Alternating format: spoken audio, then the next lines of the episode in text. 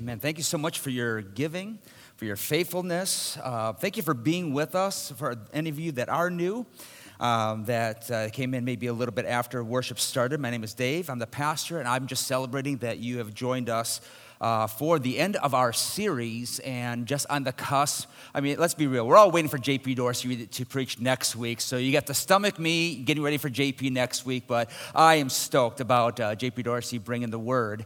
And so we wrap up our series today called Dear Church. JP's preaching. And then in a couple weeks, I'm going to do a three week series called Tears that the Holy Spirit uh, honestly seeded in my heart 11 years ago. And you're like, that sounds like the most depressing series imaginable. Uh, but I promise you, you're going to want to be here at, uh, at the 20th. I know we're going to preach on grieving and talk about tears of grief. We're going to talk about tears of joy. We're going to get into what Scripture says about tears. And I believe it's going to be a healing series that's going to lead us into April. Um, so I'm very, very, very stoked about this. So open your Bibles. Uh, at least for the last time for this series, to Revelation chapter 3. Revelation 3, I, I keep having people say, I'm praying you're just going to keep pushing through Revelation, and I just say no. We're not doing that sticking to this and sticking to what the Lord has, has, directed us. And we are wrapping up seven weeks, seven churches of, of, of Jesus speaking into hearts, speaking into lives, giving them direction, and shaping the church. Uh, so, would you just pray one more time with us? Jesus, I thank you for this day, the opportunity to share your word. I ask that you would anoint every word that would go forth, and let it be like seed on good soil, God, not to make any name upon, of any person, personality, church, denomination, but that the name of Jesus would be made famous. So, Lord, this is your time, this is your place. I ask that you would just help, guide, and lead us throughout this day. And, Lord, continue to warm up the weather and send the sun. We say that in Jesus' name. Amen. This morning, um, instead of just starting off with the scriptures, uh, we're going to actually read them throughout uh, the entirety of the message itself. But uh, this morning, I want to talk about this last church, the church of Laodicea, because let's be frank, that's a fun word to say. Laodicea, it just rolls off the tongue. And we're going to talk about this church and the idea of doors that were closed. Now, when I think of closed doors or open doors, whether they're open or clo- closed, I think of my grandma Price, um, who used to scream at me for numbers of reasons. Um, I can give you a list of things, you know. David, you know, stop hitting your sister. David, stop setting the bedroom on fire. David, stop, stop. Yes, that was something I actually did at one point. That's a long story. Um, but I remember I would go over their house. They lived in downtown Detroit, and I would have friends down there, and they would come over the house. And so I would just open up the screen door, and I would talk to my friends, and then, you know, these are things that I don't think about as a kid, but when you're paying the bills, like for air conditioning or heat, you know when the door is open and when the door is closed. And so for me, and especially in the summer, you got the door open, um, I'm letting the cold air out, and I'm also letting all of the insects in. And so I would hear over and over from my grandma Price, she would say, David, in or out? In or out? I'm like, what does that? I knew what it meant. What, what do you mean? Stay in and close the door or go out and close the door. Either way, don't do this in betweenness, in or out. Today, I want to talk about the idea of an open door that should be opened up so that that who this church belongs to ought to be able to come in instead of being what the church of Laodicea was, which was keeping him out. Uh, Laodicea is a city that was uh, very well known in the region. It was uh, very well known for numbers of things. In fact, if you really studied Laodicea, uh, you see that Laodicea was, was um, known for three things.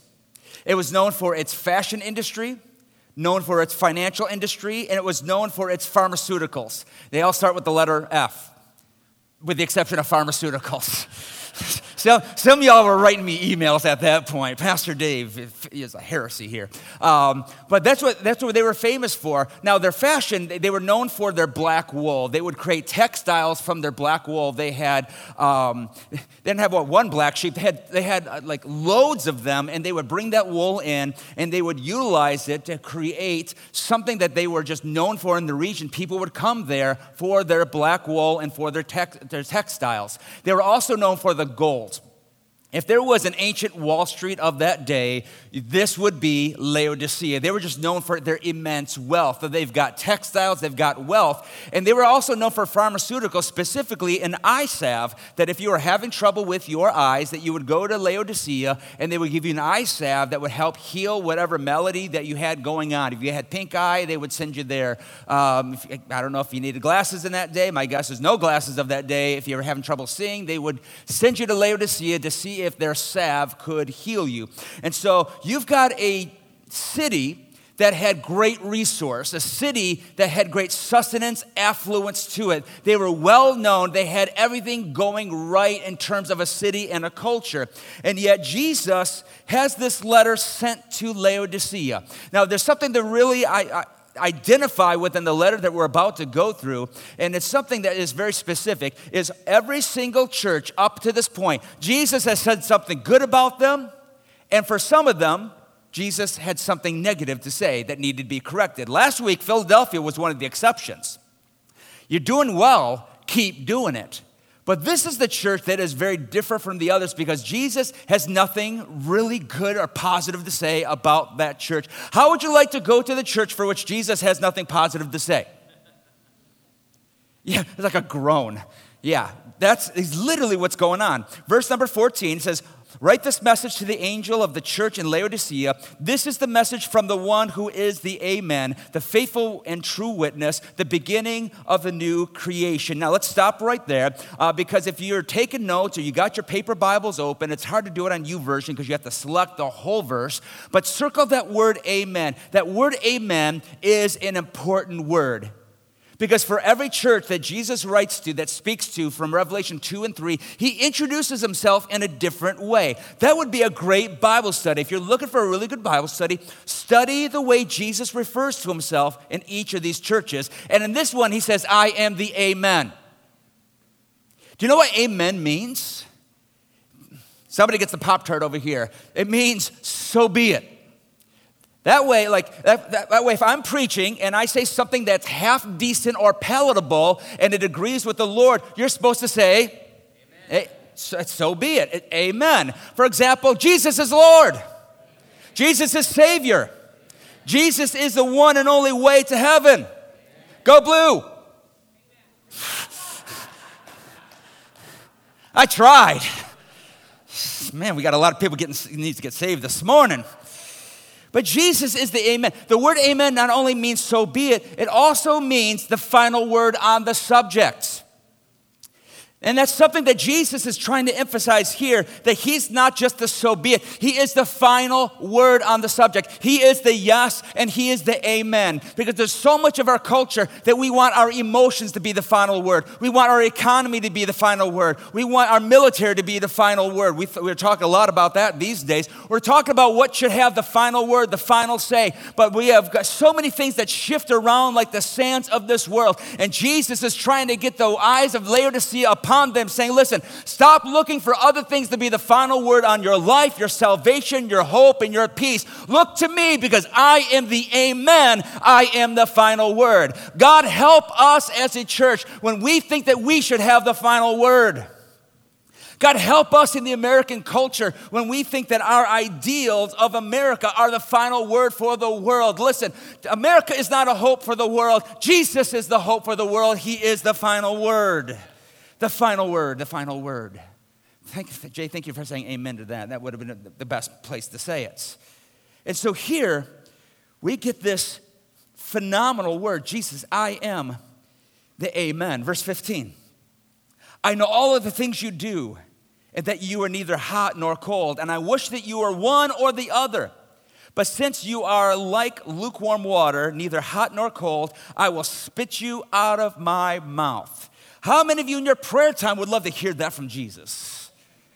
You are so palatable to me that if you were in my mouth, I literally would just spit you right back out.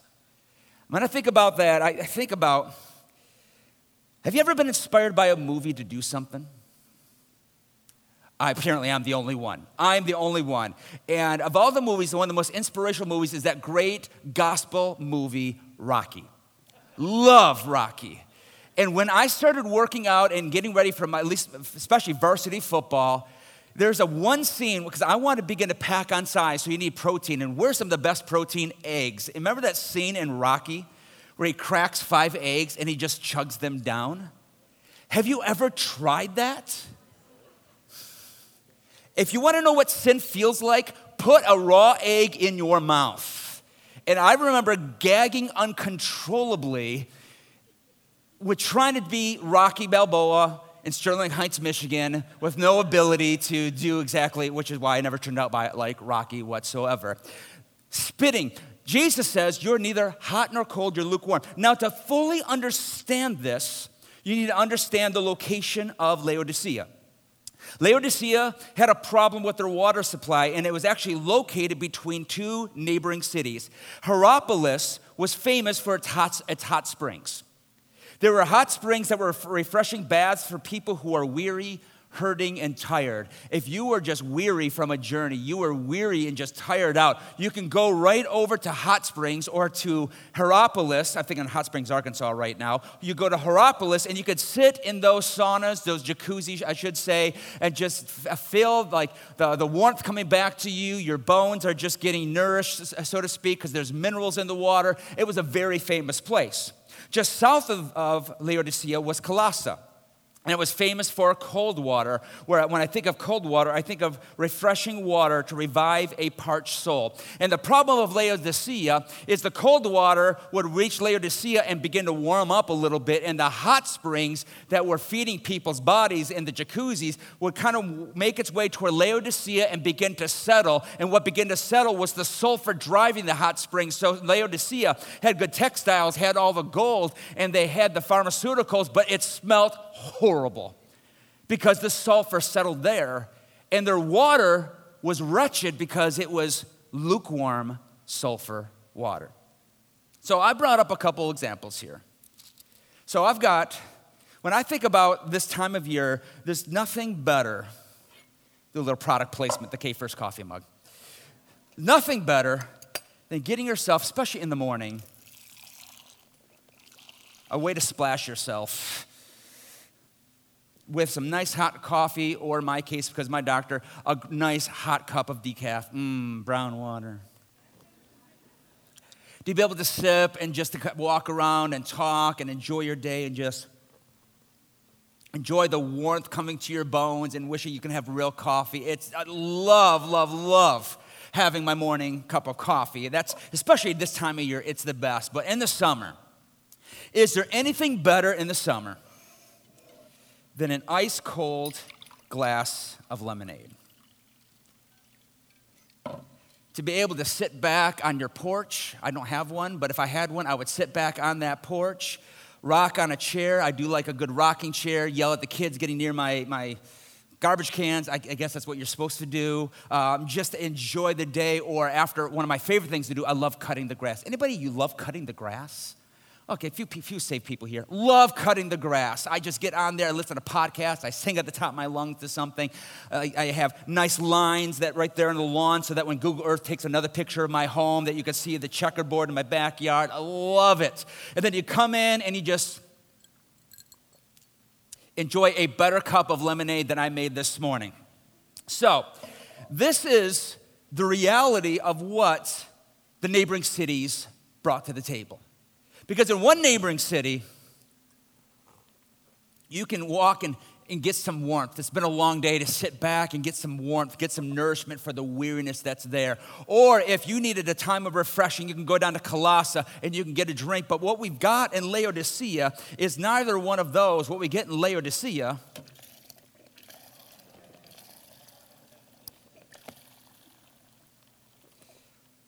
is the worst Arnold Palmer you've ever seen in your life.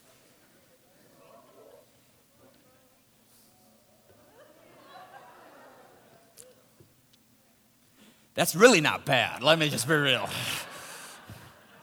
That's really not bad. And it's really not good either. But we've got a very simple illustration that Jesus is trying to paint a picture. Because he's trying to point towards cities and he's trying to wake up the church because he's trying to tell them that there is a physical reality that is present that is describing a very serious spiritual reality that has taken place in their hearts.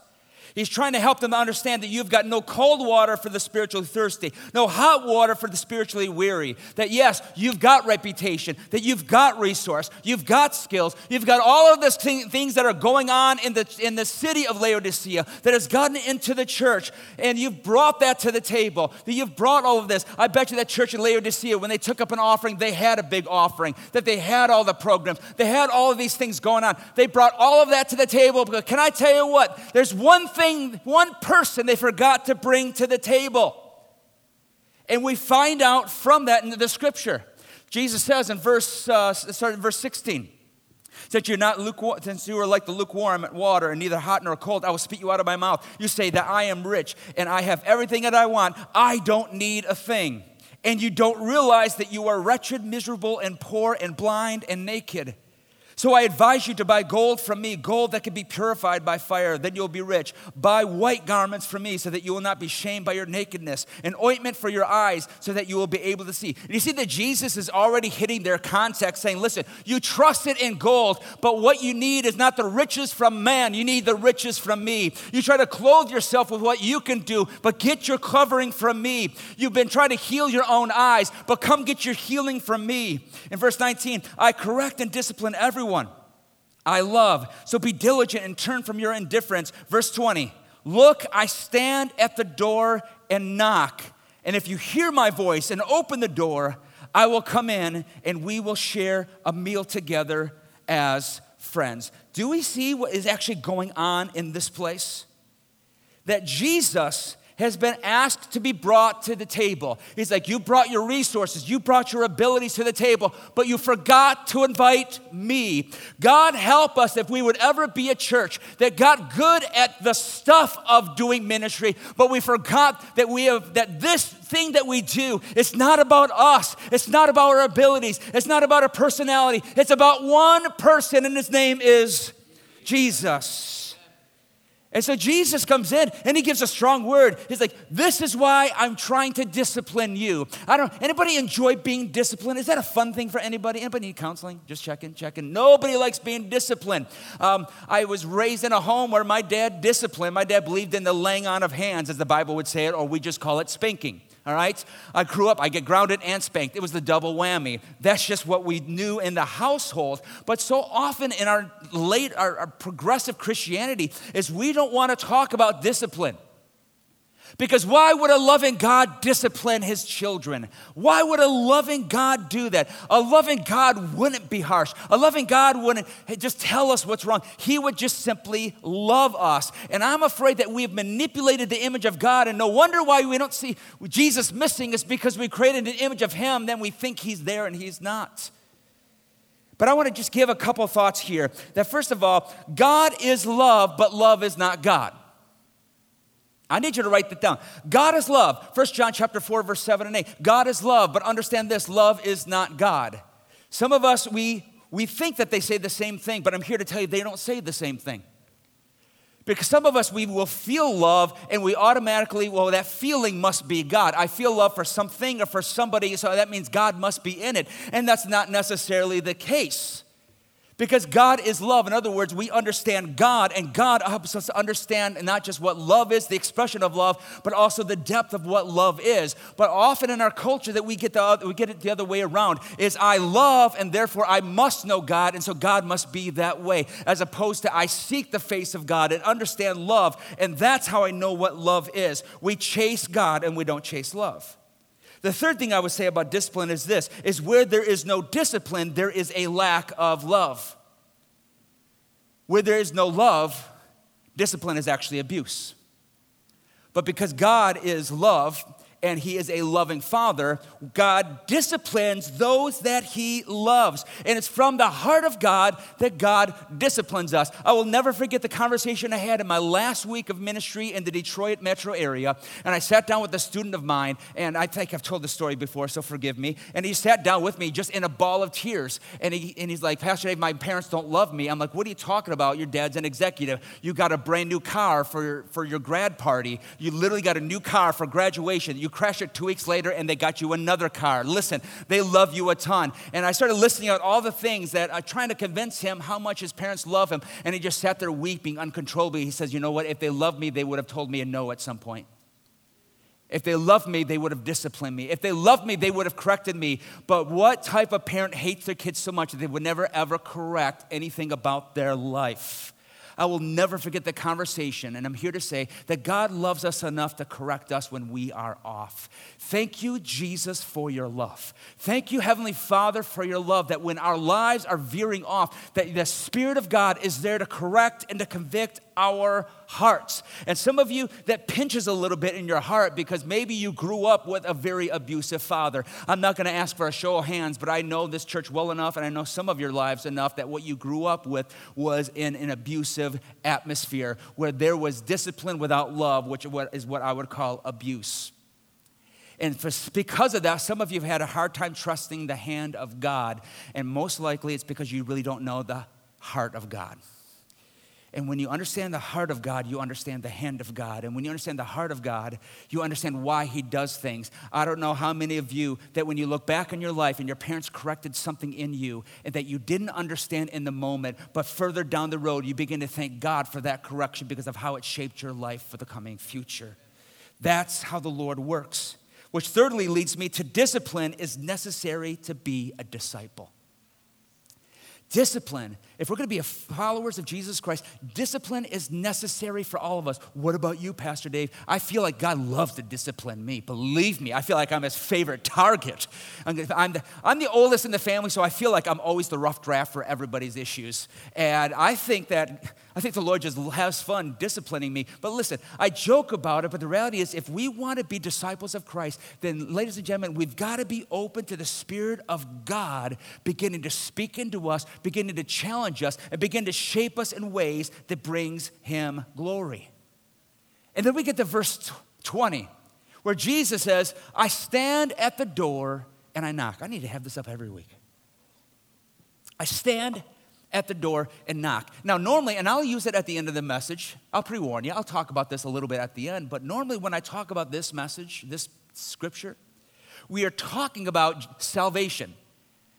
I mean, you could Google it right now. Give you permission. Google away. Google Jesus standing at the door and knocking, and you're going to get all sorts of pictures, paintings of Jesus standing at a door. And there's always something to notice about that picture is there's no doorknob. Some of y'all have never known that because Jesus stands at the door. He doesn't force his way in, he's asking to be invited in. And so I have always read that with the idea of salvation. But Jesus is actually not necessarily talking salvation here. He is under, he's, he's outside the door of the church of Laodicea. Wrap your noggins around this. He is standing outside the doors of the church and he hears the music going on. He hears preaching going on. He's hearing the, the kids' ministry going on. And he's standing outside and saying, Listen, I'm out here. I need to be in there. Let me ask you a question Do you knock on the door on your house? If you do, maybe we need marriage counseling. We could talk about that.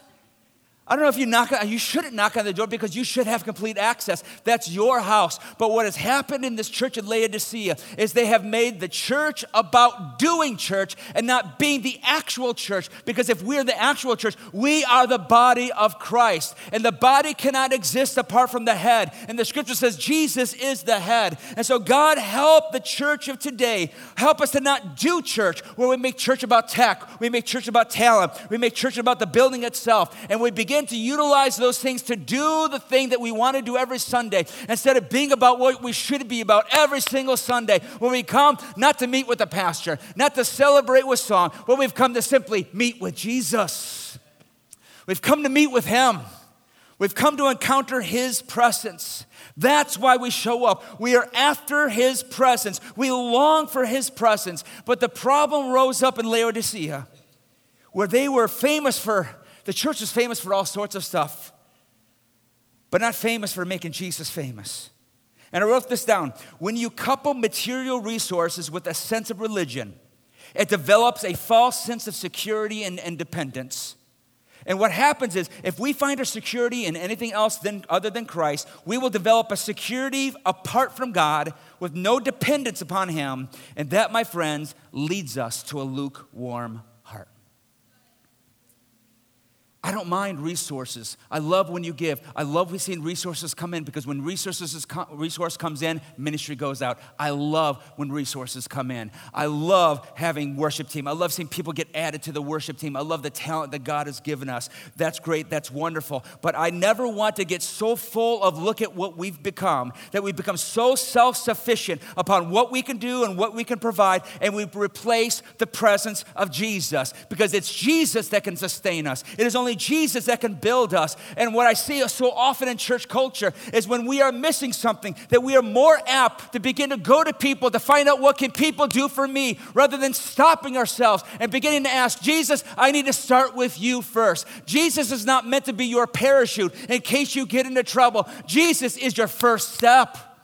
So if you need encouragement, believe me, we've got people in the room that can encourage you. But before you go for people, why don't you turn to Jesus?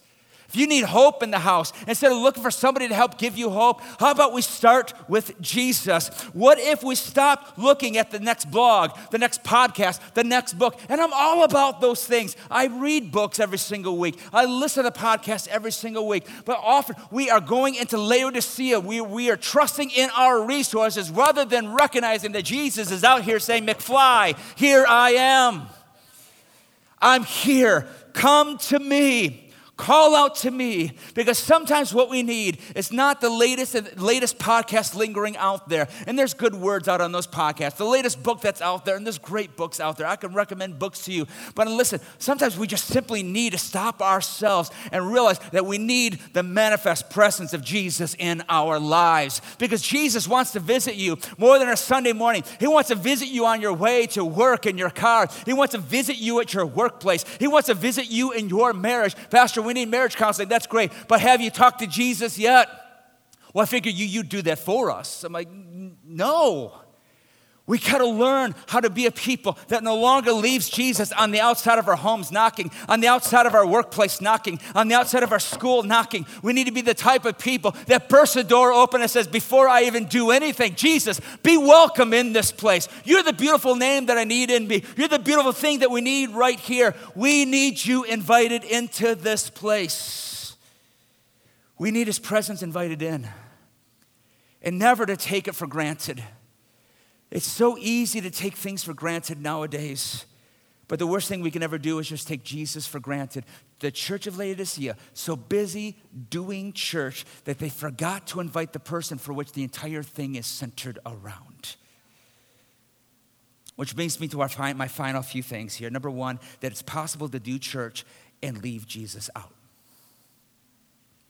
It is possible to do church and leave Jesus out it is possible to sing songs that make us feel better and leave Jesus absent. How do we do that, Pastor Dave? How does that even happen? It happens when we stop making Jesus the center of everything that we do. It stops when we turn pastors into celebrities and we make church all about the guy in the platform. Please, for, for the love of everything that is, is good and holy, don't ever, ever make K First about Dave Barringer. Don't ever make it about a leader. Don't make it. I am, I am one of 15 pastors who have pastored this church, and I'm not going to be the last. We have to make the church about Jesus. Instead of saying, hey, come hear our pastor at church, you know what? Come meet with Jesus. Says, come hear our worship team. Yeah, come, come learn about Jesus. It's got to be about Jesus. Number two, we need to welcome the discipline of God in our lives. Worship team, if you join me. We need to welcome the discipline of God in our lives. We need to be the type of people, you've heard it so often from me. We need to be the type of people that are Psalm 139 people. What does Psalm 139 say? In fact, it says it twice. It says, Search my heart, O God. We need to be the type of people that are living in such a way where we are saying, God, search our hearts. Is something wrong in my life? Lord, when I'm in a place of offense, Lord, search my heart. When I'm in a place of bitterness, Lord, search my heart. When I'm in a place of brokenness, Lord, search my heart. And we have to welcome the discipline of God to look into our lives lives, and we have to be willing to say, God, search my heart and look at the things that are not off, that are not right and are off in my life. And that leads me to number three that God operates with an open door policy with us. Do we operate that way with Him?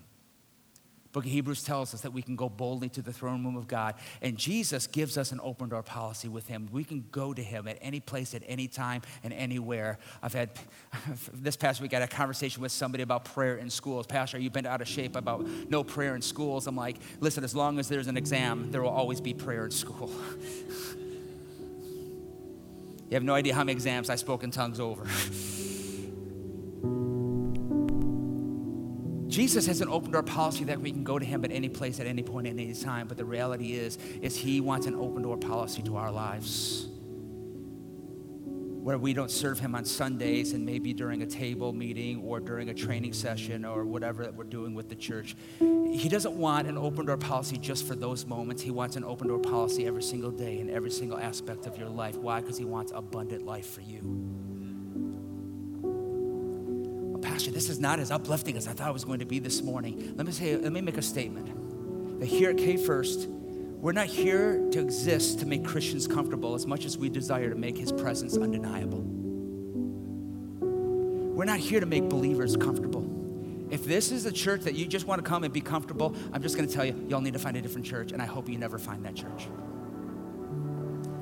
We're not here to make you comfortable. We want to make the presence of God undeniable. And what do we mean by that? Is when we show up to this place, that the Spirit of God just takes center stage, that Jesus is lifted up and He's able to impact our lives that would leave trails of change everywhere that we go.